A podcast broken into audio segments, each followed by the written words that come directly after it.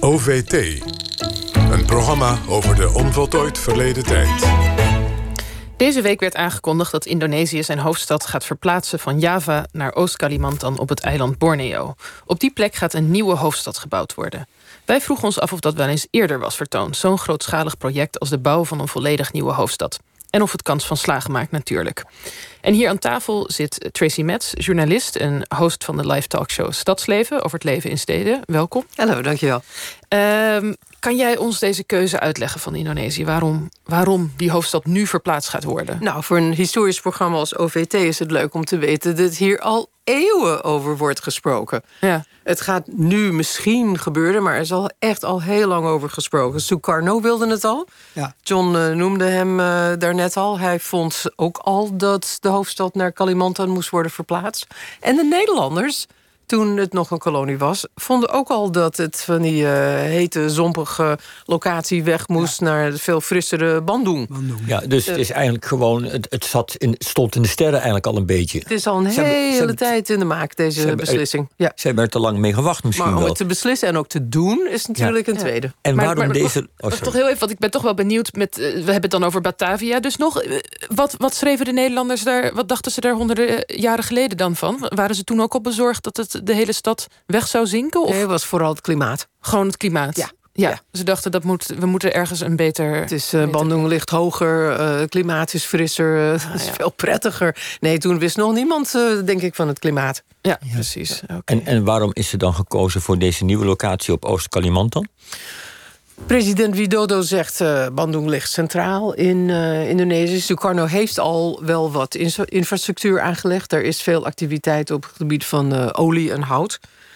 Maar ja, het is ook het leefgebied van het oudste regenwoud ter wereld. 140 miljoen jaar oud. De orang-oetangs die bedreigd worden hebben daar een leefgebied. De honingberen, de neusapen en natuurlijk het inheemse volk, de Dayaks.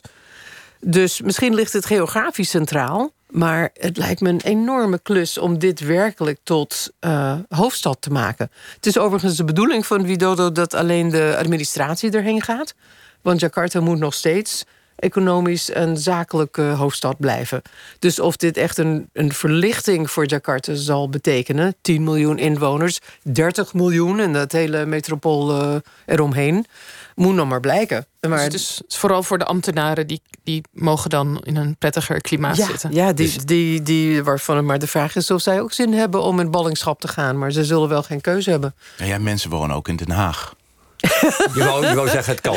Je wou zeggen er is het kan. ook geen andere reden om in Den Haag te wonen. Dat noem ik nog geen ballingschap, Hans. Nee, in, Tanzania ja. bouwden ze Dodoma... en daar wilde inderdaad geen enkele ambtenaar heen. Dus nee, ja, toen de Rijksdiensten naar Groningen gingen... wilde ook geen ambtenaar naar Groningen. Nee. Maar goed, we moeten dus nog afwachten wat voor soort hoofdstad het wordt. Het wordt in ieder geval de hoofdstad. En ja. wie er dan gaan wonen, of naast alleen ambtenaren komen... maar ook andere mensen, dat moet nog blijken. Maar zijn er voorbeelden van in de geschiedenis van dit soort projecten... van we maken een nieuwe hoofdstad die geslaagd of mislukt zijn... waar we iets van kunnen leren. Zeker, er is een recent voorbeeld, uh, ook in Azië, in uh, Myanmar, uh, voormalig Burma...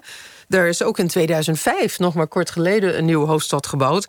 Naypyidaw, 600 kilometer bij Yangon of Rangoon vandaan. Uh, interessant, je ziet aan deze nieuwe hoofdstad in uh, Burma, in Myanmar... dat zo'n nieuwe hoofdstad altijd een politieke daad is. Het is om uh, van een leider om daadkracht te laten zien. Het is ook om de stad opnieuw in te richten, zoals hier... met enorme snelwegen waar dan één fietser overheen fietst. En ook om protesten tegen te gaan. Hele brede wegen waar het leger makkelijk kan oprukken. Maar het bekendste voorbeeld, denk ik, is Brasilia in Brazilië, in de regenwouden waar uh, Johan het net over had.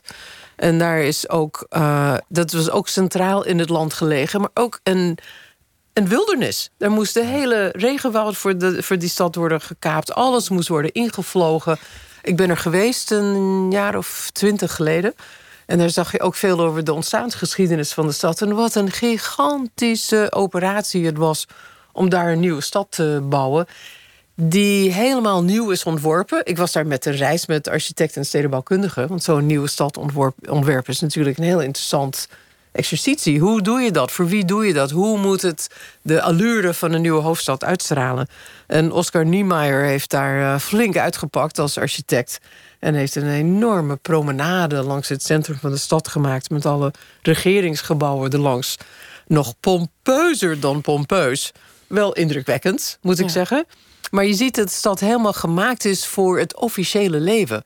Uh, plek voor markten, voor gezelligheid, voor rommeligheid, voor gewone woningbouw, voor organische groei. Dat is er allemaal niet. Het is allemaal heel erg officieel. Nou wonen er intussen bijna 6 miljoen mensen. Dus het is wel een echte stad. Maar de, de, de, de, het laconieke wat een echte stad moet hebben, die door de tijd heen heeft kunnen ontwikkelen, dat zie je daar niet. Ja, en had, jij, had jij twintig jaar geleden, toen je daar was, had je nog een idee van misschien gaat het wel nog iets worden? Of was toen ook al jouw indruk, dit kan eigenlijk niks worden?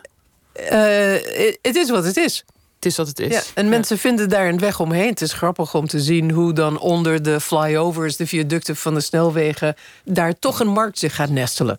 En hoe er allerlei ondergrondse cafés zijn, letterlijk ondergronds. Uh, hoe mensen zich toch een weg vinden om op een hele informele manier zich zo'n formele stad toe te eigenen. Dus... Maar dat is niet, uh, uh, het is niet makkelijk, het gaat niet vanzelf. En het zat niet in het ontwerp van Niemeyer en Acosta en de president. Maar dat betekent dus wellicht mogelijkerwijs dat een stad maken op een tekentafel bij, per definitie een onmogelijk project is. Of niet? Onmogelijk is het niet, want het kan gerealiseerd nee, worden. Kijk, om er een levende stad van te maken. We hebben Almere, we hebben Lelystad. Allemaal, uh, en daar wil niemand wonen, laten we eerlijk wezen. Stand.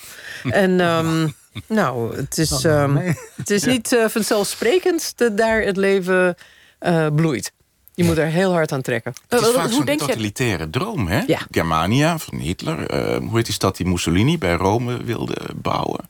Uh, het, is, het, is, echt iets voor dictators. Om helemaal je eigen droom neer te zetten. Ja, en soms voor verlichte dictators. De president van Brazilië uh, wilde de economie stimuleren. Hij wilde een nieuw begin maken. Daar zat in zijn ogen wel uh, zeker idealisme achter. En niet alleen macht, maar in zo'n... Het is toch niet een idealisme waarbij je denkt aan de huisvrouw... die haar was uit het raam wil hangen? Uh, nee, zeker niet. Was uit het raam hangen, daar beginnen we natuurlijk niet aan. Nee. maar, maar Tracy, jij als, als, als groot liefhebber van steden... en, en uh, wat hebben zij, is er iets wat zij misschien allemaal niet hebben begrepen... over wat een stad een stad maakt? Dat, dat het hen niet verhindert om zomaar op een tekentafel. Wat je ziet in de uh, geschiedenis van uh, steden, Julie, is de steden ontstaan op een plek waar natuurlijk verkeer is. Mm. Waar handelsroutes elkaar kruisen. Uh, waar een natuurlijke haven of een rivier is. Waar om, om een eigenlijk door geografie bepaalde redenen dat daar levendigheid is. En wat al deze nieuwe steden met, met elkaar gemeen hebben, is dat het bedacht is zonder die natuurlijke voorwaarden. Dus het is van bovenaf uh, ergens ingeparachuteerd. En dat maakt het altijd tot een uh, moeizame exercitie. Kan, uh, kan Indonesië met hun nieuwe hoofdstad... is er al een naam voor het ding? Nee, dat is nog geen naam. Ja. kunnen ze iets leren van het voorbeeld van Brazilië? Wat moeten ze vooral niet doen? Ja, dit is vooral bedoeld als een ambtelijke exercitie. Dus ik, ik ben bang dat ze die promenade van Niemeyer uh, vooral voor ogen zullen hebben. En dat je, uh, wat ze kunnen leren is dat er ook plek voor mensen moet zijn. Maar dit is vooral een, een politieke actie. Jakarta is natuurlijk tamelijk onleefbaar. Hè? Verschrikkelijke verkeersopstoppingen. Ontzettend smerige lucht. En het, zakt, het is de snelst zinkende metropool ter wereld. Er zijn delen van Jakarta die 28 centimeter per jaar onder water komen te staan. De voorspellingen zijn dat de stad voor 95 procent in 2050 onder water zal zijn. Het gaat gewoon. Geven ze dat nu dan ook op? Geven ze, is het, wordt Jakarta teruggegeven aan de natuur, zullen maar zeggen? Of, of nee, nee, want uh, daar zullen nog steeds miljoenen mensen wonen. Overigens heeft de minister van uh, Planning wel een investering van 35 miljard aangekondigd in Jakarta. Dus het is niet zo dat de regering zegt... nou, laat maar wegzinken in de prut.